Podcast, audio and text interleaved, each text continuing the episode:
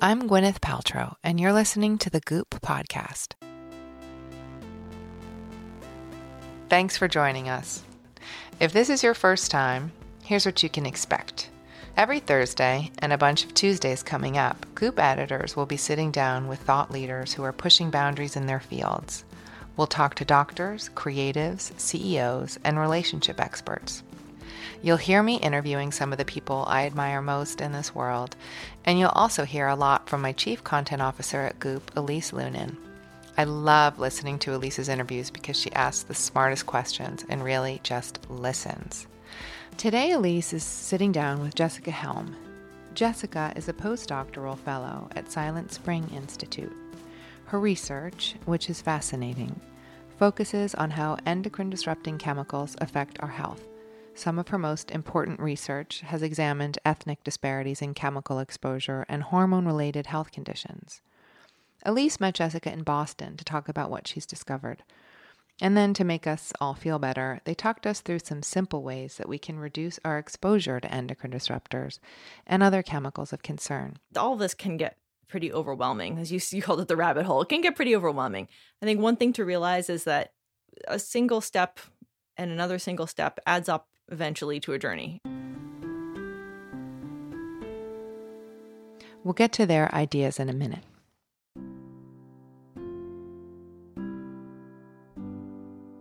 One of my favorite weekends is coming up. On Saturday, March 9th, we'll be back in New York City for our next In Goop Health, which is our big wellness summit. We started In Goop Health to answer this question: can you change your life in a day? On one level, we all know the answer, because if you've fallen in love, fallen out with a friend, had a child, started a new job, you know that change happens in an instant. But what about the smaller, imperceptible paradigm shifts that give you an entirely different vantage point? What about that nugget of information that is so deeply resonant, it takes hold into your soul until you're forced to look at what it might mean to you? Sometimes those little things prove to be the most profound. That's what an In Goop Health Day is all about. There are talks and panels where some of the brightest thought leaders share new information, insights, and perspective. There are wellness experiences and adventures for almost every comfort level. So you can dip your toe in with a workshop on intuition and creativity, maybe get a vitamin B12 shot, or just head straight to the other side with a medium reading. And of course, there's a lot of good food, drinks, and a pretty great community. We'd love to see you in New York on March 9th. To get a ticket, check out goop.com/ingoophealth. Okay, let's get to Elise and Jessica. So thanks so much for being here, Jessica. Can you sort of give us an overview of Silent Springs, the mission, why it was created, how you found yourself there? Yeah, I'd love to. So, and thanks for having me also. So I was a PhD student in neuroscience, and I was starting to get involved in environmental activism as a volunteer with the Sierra Club. And this is in New York State at a time when fracking, hydraulic fracturing, was really kind of rising to public consciousness. And it was becoming a really big deal in Pennsylvania. And it might be coming to New York State. And I just started hearing all these stories about people who's, you've probably seen some videos once upon a time, people whose taps, you could light them on fire and they were getting nosebleeds and headaches and respiratory problems and all these things from the activity, from the fracking activity in their area. And that was sort of my first light bulb moment when I realized that pollution wasn't just about smokestack emissions and water pollution from factories and exhaust pipes from cars, that it was something that actually was very personal to people in their homes, and that affected people in their bodies and in their homes. And that really inspired me to apply to Silent Spring Institute to do research in environmental health. And environmental health being sort of the study of how the environment affects our health. And Silent Spring Institute is a pretty unique place. It was founded by breast cancer activists who wanted to do research to understand the causes of breast cancer and how breast cancer could actually be prevented. So we kind of look at things from a different angle. And it's a pretty special place for that reason. And tell me if I'm wrong, but from what I read, it sounds like there was a really high incidence of breast cancer within Cape Cod. That's right. Mm-hmm. And so it felt like more than coincidence. Right. And the activists felt like there was a lot of attention to breast cancer detection and to treatment, but that there really wasn't a lot of effort going into understanding what was causing these things and what might be preventable. And so they really wanted to look at things like, you know, is it the pesticide spraying on the island? Is it the fact that Cape Cod, or on this bit of land, is it the fact that Cape Cod is sitting on an aquifer that's fed by water that's, you know, coming through the soil, and whatever goes on the soil ends up in the drinking water? You know, there's all these factors that they wanted to consider. And so they decided to create an organization and hire some scientists and have them start looking at this. And this really just rapidly grew into a larger effort to understand all of the different factors that can be contributing to breast cancer, because it turns out that what's true for Cape Cod isn't just true for Cape Cod, it's true for all of us. And what have they sort of, I know you guys have done and are continuing to do a huge amount of studies, which are probably unique or similar to studies that are done, maybe done in a more academic way, and that they're not funded by pharma or anyone who has a vested interest. Like, what have you guys started to see?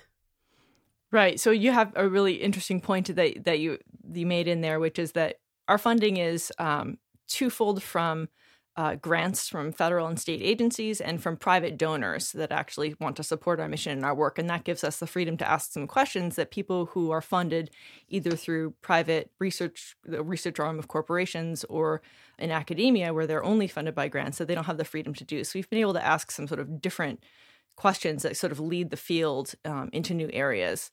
So back to your original question, I think, was what is some of the research that we were doing? Sorry, I forgot your question. Yeah, exactly. Like, have you solved the puzzle of why these women in Cape Cod were seeing higher incidences of breast cancer? Okay. Like, what has emerged or starting to emerge? Right. So breast cancer is actually really interesting. I've learned a lot since I joined it, coming over from neuroscience. And one of the things that I learned is that the breast is a fascinating organ. So just a quick biology sketch on how this works is that if you imagine the breast as a tree, or at least the structure in the breast that is most frequently implicated in breast cancer and that functions as the most important thing, which is to produce milk, in early development, like in the fetal stage, you get sort of the trunk of the tree. And I'm drawing with my hands here. You can't see it. In the fetal stage, you get the trunk of the tree. And then things are pretty quiet up until puberty. And all of a sudden, when we hit puberty, it sort of starts to grow all the way out, the branches all the way out to the farthest reach of the tree as it's going to get. And then every month throughout adulthood, once we reach puberty, every month our menstrual cycles, during this process of the menstrual cycle, the branches sort of get denser and denser. So they elaborate and get thicker, and they grow more like little branchlets. And it's not actually until pregnancy that we grow what you might think of as leaves, like the active portion that makes the milk, these little circles at the end of it. So what that means is that the breast is actually an immature organ for most of our lives. And actually, after pregnancy, it goes on to regress and goes back through these proliferative cycles again. Proliferative meaning the cells are dividing and growing. So that means it's immature, and it's very vulnerable to environmental insults throughout our lives, which is just fascinating. One of the implications of that is that we know, in terms of the risk factors for breast cancer, like the really well-understood risk factors include these hormone-related factors. So the earlier you go through puberty as a woman, the higher your risk of breast cancer. The later your onset of menopause, the higher your risk. So basically, the longer in your life that you're exposed to these reproductive hormones, in particular estrogen and progesterone, the more you're exposed to these, the higher your risk of breast cancer. And we see that with hormone replacement therapy. There was a really large-scale study done of breast cancer risk in women who went through hormone replacement therapy and found that actually elevated the risk. So other examples of that are pregnant women were treated with this chemical called DES. And it turned out that there were a lot of negative effects, actually. This is a hormone that mimics the effect of estrogen. And it was given to women when they're pregnant. And many years later, it was found that the children actually had an increased risk of breast cancer. Mm. And one of the reasons that was happening is that actually altered the development of the breast itself in a way that makes it more susceptible. And we've seen that since that time with other chemicals as well, including DDT and a perfluorinated chemical. Mm. So what we've done is sort of identify the ways in which the breast is susceptible. So I just mentioned the disruption of development being one way that makes the breast susceptible to breast cancer. Another way is, I mentioned this breast goes through these sort of periods every time we go through a menstrual cycle, how it kind of proliferates and elaborates, how that also happens in pregnancy. It goes through this big proliferative phase. So that's all in response to estrogen. And so chemicals that act like estrogen, that's one type of hormone disruptor, or we call them endocrine disrupting chemicals. Hormones that act like estrogen can often have proliferative effect on the breast and in turn be a risk factor for breast cancer. So we sort of look at what affects the breast in terms of the mechanisms of, you know, what increases risk.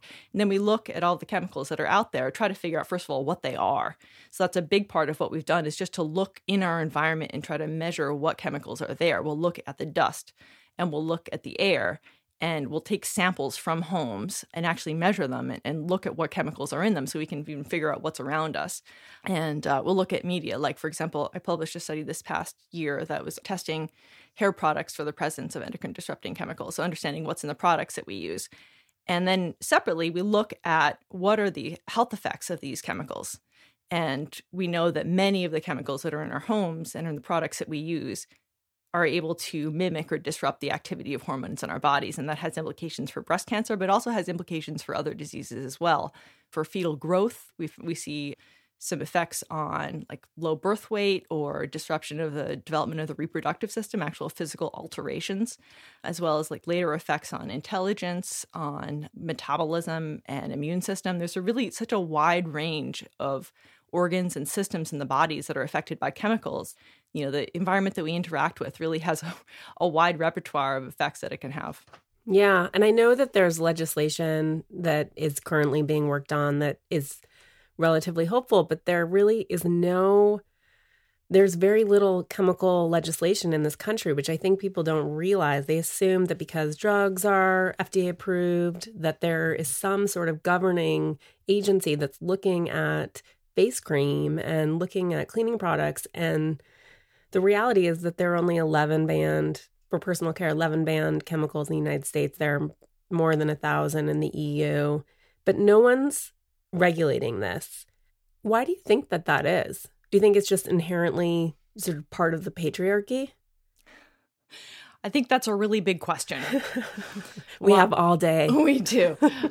Why is it? Well, I think partly it's historical and partly it's a matter of we have a very strong anti-regulatory sort of influence and vein in our country. We're very resistant to regulation in general in many areas. And I think this is a way that companies who feel that they're best able to evaluate for themselves what they're able to do say, hey, let us regulate ourselves.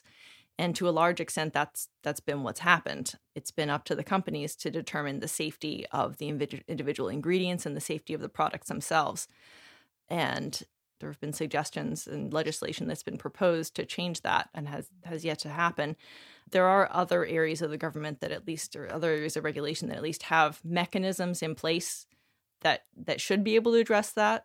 For example, drugs and chemicals that are used in products are, you're supposed to, at this point now, make a determination of safety and tell the EPA whether or not a chemical is safe before you start using it. But that research is still being done in large part by the companies, and they're still, you know, making that report to the EPA, and then the EPA says, okay, we agree. But, you know, the EPA and nonprofit groups like us, We're very, very small in terms of resources compared to all of the resources that are going into developing thousands of chemicals every year. And so it's a little bit lopsided in terms of our ability to keep up the process of identifying these and identifying all these health effects. So, yeah, I think it's a many-factored problem, but part of it's certainly a lack of will and part's a lack of resources. Yeah. And then it's interesting that the onus seems to be on us as citizens and scientists who are concerned to prove that these things are deleterious to our health rather than the opposite of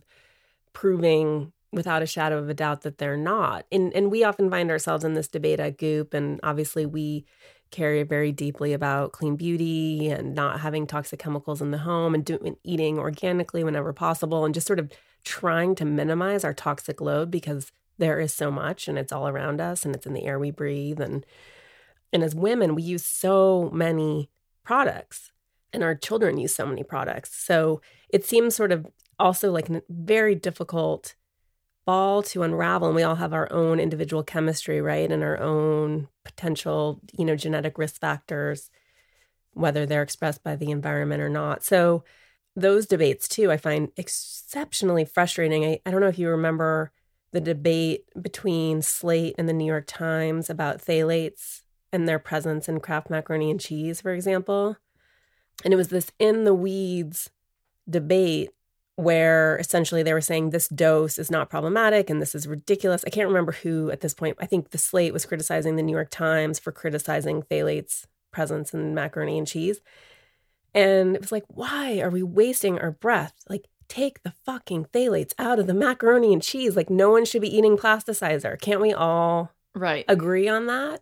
And then you think about your child who has a rapidly developing hormonal system and, like, what else are they eating and what else are they exposed to? And, like, these seem like, I'm sure you probably feel this frustration more acutely than I do, but, like, why are we even having these debates and trying to determine what is an appropriate dose when we could just force people to create products without? I don't know what the question is in there. Well, no, I mean, you bring up another challenge. I mean, it's this dose question is a real challenge for a couple of reasons. If you have a sensitive enough test, you can find traces, contaminant traces of chemicals in so many products because they're an integral part of our production system.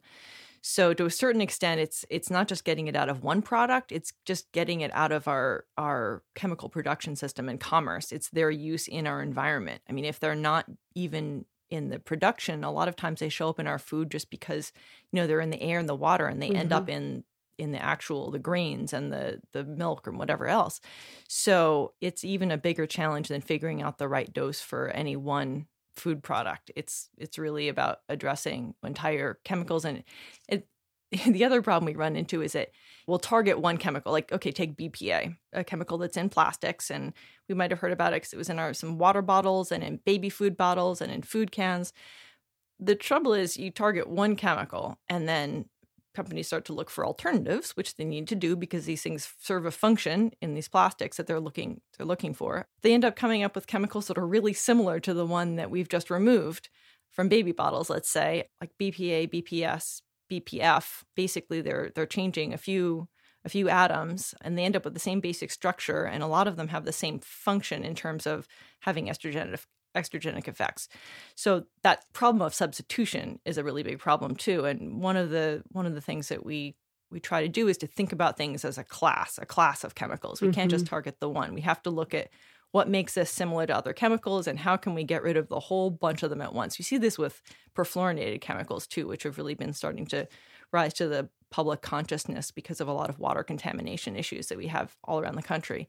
And perfluorinated chemicals, there are thousands of them, and there are so many. Scientists don't even know what many of these are. We know the best studied ones, but there are so many out there, and many of them do have health concerns. And so it's really like a matter of identifying what is it that makes a perfluorinated chemical toxic, and how do we get rid of the class rather than, you know, shooting one down and finding out that we have, which we've gone through. We've already gone through multiple cycles of substitutions with many of these chemicals. Yeah. Thinking, too, of, like, one clear example of why dose and exposure, like, a clear example is you've done a lot of work looking at African American women who are typically exposed to, are using more products and are using products that are inherently more toxic, where there are no sort of clean alternatives like hair straighteners and whatnot. And there are real repercussions. Right? Well, we know that Black women suffer disproportionately from hormone-related health problems, reproductive health problems. They suffer from higher rates of infertility, from earlier onset of puberty, and higher rates of fibroids. And all of these are hormone-related disorders. Mm. We also know that Black women have higher levels of certain chemicals in their bodies that are in consumer products and in personal care products in particular. So that's why we wanted to test these hair products that we were testing. We wanted to know, okay, are these chemicals even in these hair products? And the answer was very much yes. They were consistently in these hair products, and it consistent with or slightly higher levels than we saw in other products.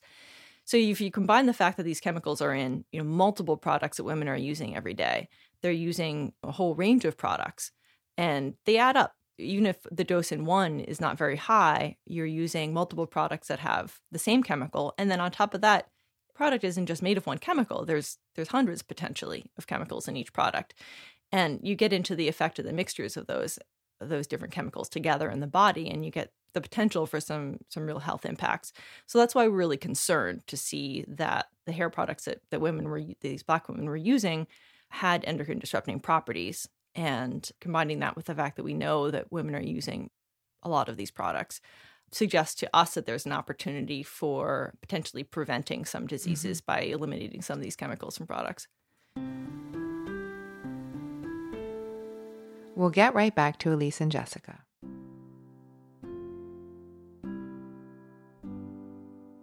I always felt like guys' razors were designed a little bit better, and I've been known to go for my husband's razor in the past, but I'm pretty beholden to my own now.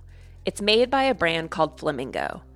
If you know Harry's, the men's grooming brand, Flamingo uses the same German-engineered technology as Harry's to create super high-quality 5-blade cartridges. Only the Flamingo version is designed for women, so it glides across all the right places: legs, ankles, knees, armpits, bikini line, etc. The razor has a grippy handle, which comes in 3 colors, and it has little rose gold details. There's also an adaptable hinge. So the razor looks pretty in the shower caddy, but you'll keep it around because it makes for a precise, clean shave. And that feeling of getting into bed and slipping under the covers is somehow just better. If you test drive Flamingo yourself, I think you'll agree that it's up to par with the best men's blade standards at Harry's, and the same $9 price, maybe even a little better. You can pick up a Flamingo razor and blade refill pack at shopflamingo.com/goop, and for Goop listeners, it's free shipping. That's shopflamingo.com/goop. I'm big on shortcuts in the kitchen. Some of my favorite Goop recipes of all time are the sheet pan dinners, which basically involves rounding up a bunch of ingredients and tossing them all together on the same pan to roast in the oven. If you're looking for somewhere to start, try the salmon with bok choy and asparagus. A lot of nights, we don't even have the energy for a sheet pan dinner, though, or at least not the ingredients we need to pull it together. This is when it's really nice having another shortcut. I like leaning on Gobble. It's a meal kit delivery service that gives you everything you need to get dinner on the table in just 15 minutes. So there's no planning, no grocery shopping, and no prep work involved. Everything shows up at your doorstep, ready to be cooked. There are always healthy options to choose from, and lots of plant-based meals like quinoa vegetable chili. If you're a pescatarian, Gobble's got you covered too. Some of their recent kits included pan-seared scallops with curried cauliflower couscous and a souvlaki marinated salmon with orzo salad. There's also plenty for carnivores too, like chicken piccata and even filet mignon. To try out Gobble yourself, head to gobble.com/goop and take $50 off your first box of meals. That's gobble.com/goop. Okay, let's get to the rest of today's chat. We talk a lot about sort of label literacy at Goop and understanding how to determine what's a phthalate, what's a paraben, what is endocrine disrupting, what is carcinogenic, essentially. So how much did you find, because in our experience and our understanding too, things like synthetic fragrance, for example, tend to be Trojan horses. They're intellectual property, so they're protected and no one's disclosing. Companies are not required to disclose what's in their fragrance on the label, so they can sort of put whatever they want in it. And typically to make a fragrance adhere, it has some sort of plasticizing agent. How closely, I don't know if this was part of your study, but when you were assessing like sort of chemically what was in the formulas, how closely did it match with what was advertised on the label? Great question. Not very well is the answer, which is unfortunate because obviously that interferes with our ability to avoid some of these things. Fragrances, as you said, are not well labeled. The good news is that they do have to at least say fragrance or parfum on the label when they have these fragrances. So one of the things that we say in general is just to try to find products without fragrance. Now, I know, that's challenging. And so part of that is asking companies to make products with fewer fragrances. And that's also a cultural thing. Like we like fragrances as a culture. And so some of that's just like looking at our own desires and maybe seeing if we're willing to go without in some of the products that we use frequently, for example. So yeah, we did find that parabens also tended, that's the other good news, parabens tended to be better labeled, by no means all the time, but they tended to be better labeled than some of the other chemicals. So there's 2 things that we can do. We can, look for avoiding parabens and look for avoiding fragrances on the label and then reduce some of our exposures that way. But yeah, the the bad news is that many of the other chemicals weren't very well labeled at all. Yeah. When I went through this own process for myself, because I wasn't aware, and then it happened for me after I had my first child, and then you're like, and I think that's a common story that I hear. It's like you turn that bottle around and you're like, what's in this? And then down the rabbit hole we go, right? But it's interesting because I've stripped all synthetic fragrance out of our life, essentially, out of our detergents and our cleaning products. And we make a natural fragrance at Goop. But once you take them out, it's even just being in a hotel room last night, I was like, oh my God, like the fragrance of this detergent is overwhelming. Like I do think you can sort of reprogram your mind to not crave or want like the scent of air freshener. It starts to become, the more you separate it from it, I feel like you begin to understand how cloying and chemical it is. Mm-hmm. Anyway, that was a random aside. No, I would say I do want to say it's not necessarily just synthetic fragrances. I mean, basically fragrances in general are not super well studied in terms of their long-term health effects. So for us, it's more a matter of just trying to decrease the overall amount that we're exposed to. And as you say, once you start paying attention to it, you go into spaces and you kind of get bowled over once you realize how much is there all the time. So I think there's definitely really simple opportunities to just cut down more broadly. What are the other places that you, for people who are, let's say, more beginner, I think we've kind of covered some of that ground. And then for people who are more advanced, like where are they continually sort of surprised that they're exposing themselves? I know, like I read the Nicholas Kristof piece when that came out last year where he took your Detox Me kit, or he did the urine test, and he thought he was going to sail through because was so aware of this as being part of the environment. And then he realized it was mothballs, it was air freshener, right. It was candles. So where can you give sort of a range of like the definite things to avoid, like fragrance, and maybe it's just that and fewer products in general, and then where people sort of don't realize that they're exposing themselves? Sure. So I would agree when it comes to just, simple steps, and all this can get pretty overwhelming. As you called it, the rabbit hole, it can get pretty overwhelming. I think one thing to realize is that a single step and another single step adds up eventually to a journey. And so you don't have to do it all at once, and you don't have to be overwhelmed by it. You just look at some suggestions. I have one of the things I've done at Silent Spring Institute is to create an app, which is basically my effort to outsource my own knowledge to something in an app form. And all the research that we've done at Silent Spring organization over the last 20 years and others have done as well. So one of the things people can do is look at the Detox Me app and just look for tips that feel relevant to them, that they feel they're able to take on right then, not to try to do everything at once, but just pick ones that are, the low-hanging fruit. The other thing that's really important, you mentioned that you became really aware of this when you became pregnant. And that is a really great time, actually, to pay attention to that because, as I mentioned, a lot of these endocrine-disrupting chemicals can affect the development. So that's actually a really fantastic time. So if you're gonna pick a time to be thinking about things, pregnancy and early childhood is a great time to be thinking about these kinds of things, to focus on the most susceptible. Yeah, no, and I think that what you mentioned is it's like I think it's important to start somewhere. I was having this conversation with a makeup artist because she had some of the products that we have on Goop actually in her kit, like Kosas lipstick and some Beauty Counter foundation. And I was like, oh, I'm so impressed. And she was like, yeah, I'm working on it. You don't see that typically with like high performance makeup artists. And she's like, there are certain things that I can't give up, but where there are great alternatives, I'm moving in that direction. I think that's sort of perfect place to start. That's a great way to look at it. Absolutely. Yeah. You can't let it overwhelm you. You just do what you can, look for opportunities to make some small changes, and eventually feel like we're going to make a difference here. What about, I swapped out my I'm pretty clean through and through, but like deodorant, are there certain parts of the body where you feel like, I think of the armpit as something where the skin is thin and you're shaving and it's by your lymphs, and like that seems like a no. I mean, are there certain things that you think based on where they go on the body are more important than others? Or is it not? I think for me, I think more about just how long something's in contact with your body. So if you're putting on a lotion and it soaks into your body, a deodorant, it stays on your body all day. For me, those are feel very relevant. Mm-hmm. That makes sense. You asked, I wanted to come back to something. So you asked about exposures that people maybe were surprised by. Yeah. We've been talking a lot about personal care products, and that is great because it's something that we use every day, and they're easy to change, which is very helpful in terms of prevention and reducing exposure.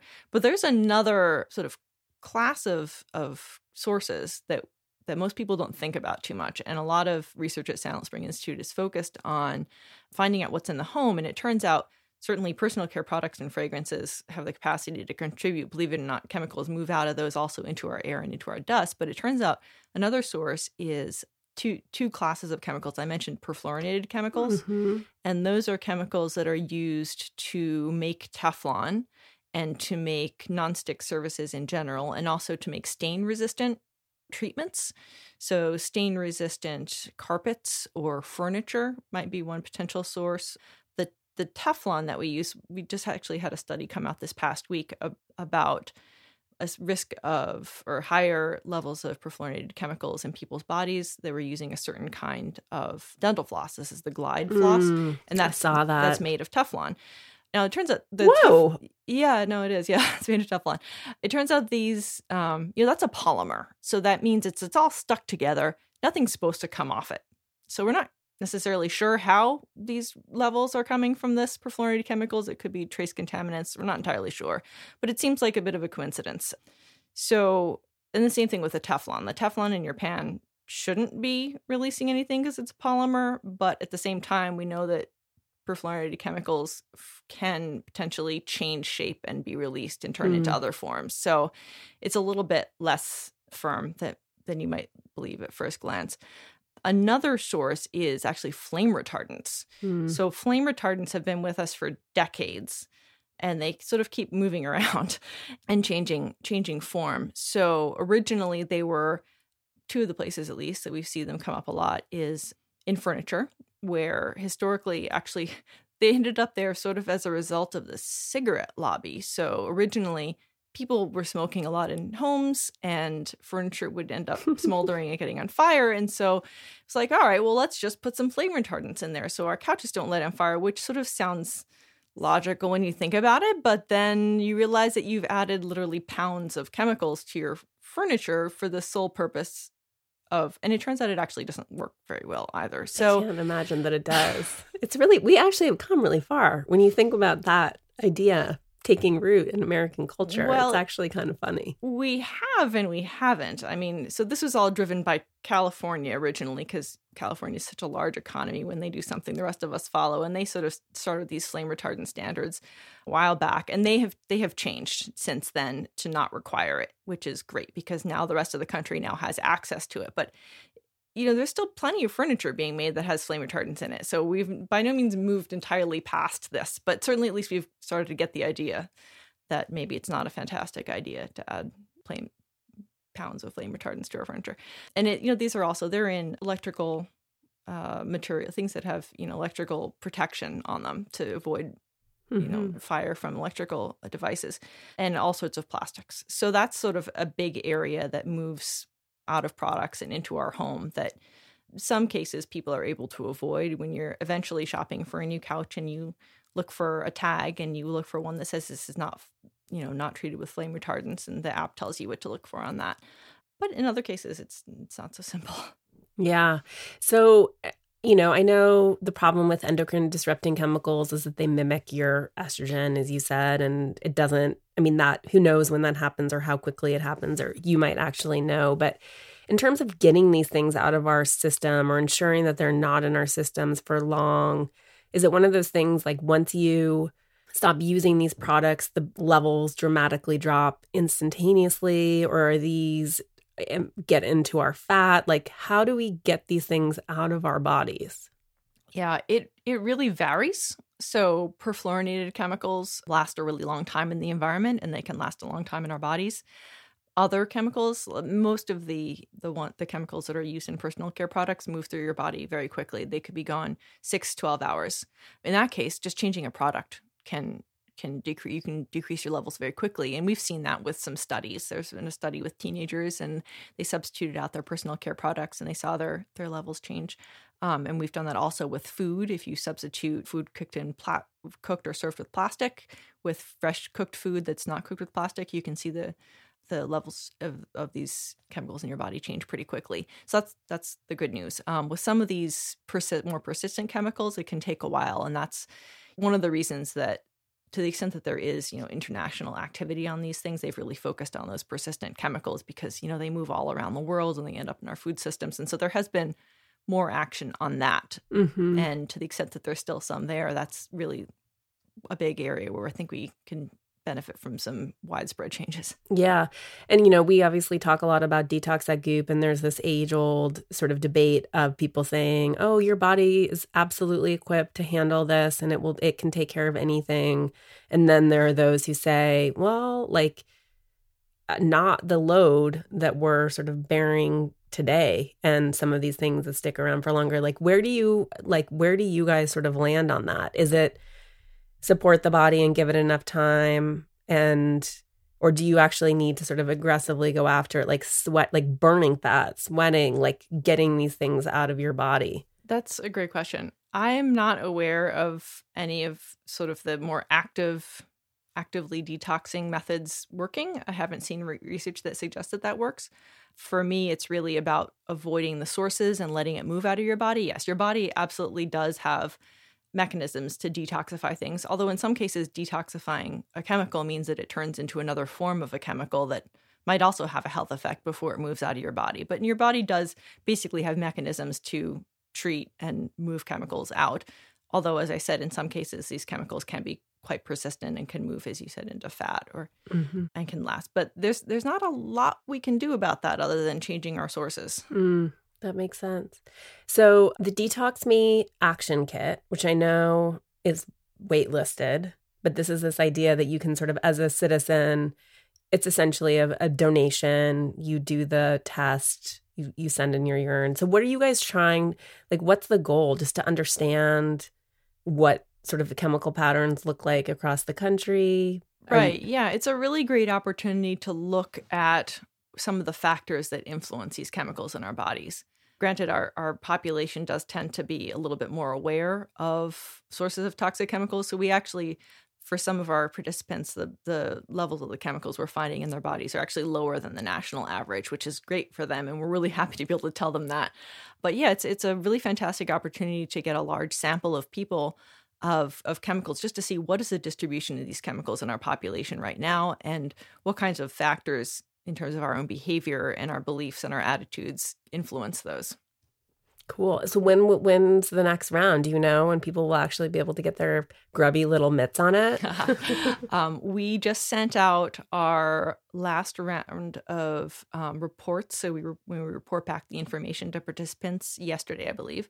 So right now we're in the process of looking at our overall survey results, seeing what does it tell us about this population? What does it tell us about the chemicals? And more importantly, what are we going to do for the next round? Do we want to keep looking at the same set of chemicals, which were by and large chemicals that are really common in personal care products and some food and water sources? Or are we going to move into some different chemicals and some different sources and try to get some different sorts of information? So we're going to be looking at that information for the next couple of months. And I think we're aiming to get a new opportunity out to people in maybe March or April. Awesome. Well, thank you so much for being here. It's been my pleasure. Thanks for listening to Elise's interview with Jessica Helm. You can learn more about her work at silentspring.org.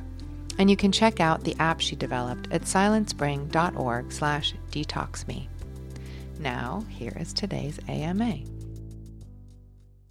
Next question from Johnny. You mentioned that your love language is gifts. What's the best gift you've ever gotten? Well, I think I would have to say my husband, a few years ago when he was my boyfriend, he stole my kids for the afternoon to work on a secret birthday project for me. And on my birthday that year, I opened 3 big photographs. And he had taken my kids and gone to his lot, I guess, Paramount, and had the costume designer and set designer and makeup people dress them as my most iconic film parts. So I have the most incredible picture of them as Margot and Richie Tannenbaum, as the two main characters in The Talented Mr. Ripley, and then the two main characters in Shakespeare and Love. And it's the most thoughtful present I've ever gotten, and it's so incredibly well executed. They're just the best photographs ever. If you have a question you'd like me to answer here, send it over to Goop on Instagram or Facebook. Thanks again for tuning into the Goop podcast. We'll be back on Thursday, and next week we're starting a relationship series that will run on Tuesdays throughout February. We hope you'll also continue to tune in every Thursday. To keep up, just hit subscribe. And if you have a chance, please rate, review, and share with a friend. For more info, head to goop.com/thepodcast.